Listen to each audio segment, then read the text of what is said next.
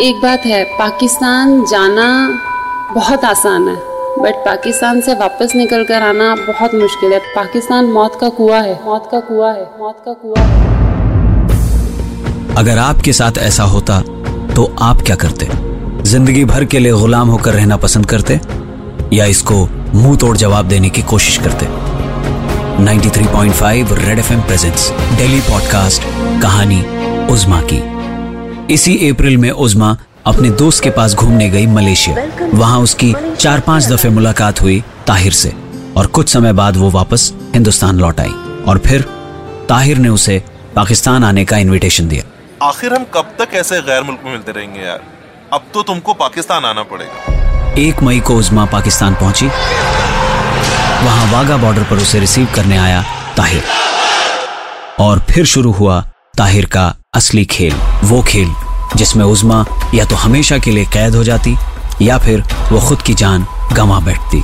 पाकिस्तान सिर्फ़ घूमने गई थी। विज़िट का पर्पस था कि एक तारीख को जाऊँगी।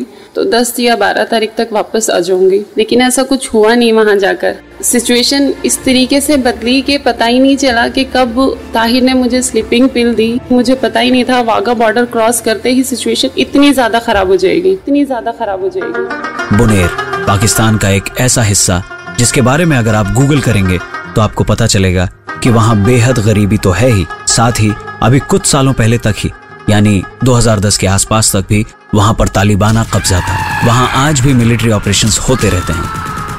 ऐसी जगह पर किसी के लिए भी सर्वाइवल आसान नहीं होता। वहाँ पर उसने, ताहिर ने हर तरीके से टॉर्चर किया इमोशनली भी, धमकियाँ भी दी गई कि यहाँ पर दिल्ली में भी हमारे रिलेटिव्स हैं। अगर तुम हमारे अकॉर्डिंग नहीं चलोगी तो तुम्हारी बेटी को किडनैप कर लेंगे उसको मार देंगे। मार पिटाई करी गन्स उनके घर में बड़ी बड़ी रख, मेरी बच्ची की वजह से मैंने वहाँ पर साइन किए।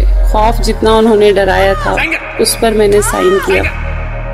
एक तरफ़ यहाँ हम आईपीएल मैचेस में ये देख रहे थे कि किसने कितने रन बनाए। ऑरेंज कैप किसके पास है? किसका विकेट किसने गिराया और वहाँ पाकिस्तान में ठीक उसी समय। अगर मैं दो तीन दिन और रुक जाती वहाँ पर तो शायद ज़िंदा भी ना बचती या किसी रिस्की ऑपरेशन में मुझे यूज़ कर लेते। वो कहीं ना कहीं यूज़ कर लेते और कोई कुछ नहीं कह सकता वहाँ पर। आए दिन फायरिंग होती है। मैंने वहाँ पर पाँच से छह दिन गुजारे हैं। गोलियों का लगातार चलना खून खराबा सिर्फ़ यही नहीं था।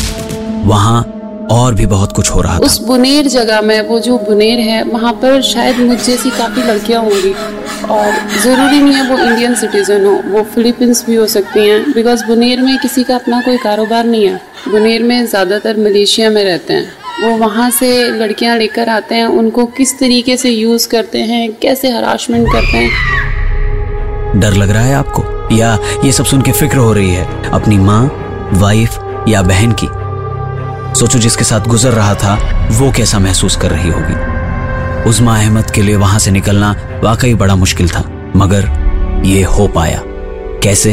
बताऊँगा, बस थोड़ी ही देर में। सुनते रहिए red F M presents daily podcast, कहानी उजमा की।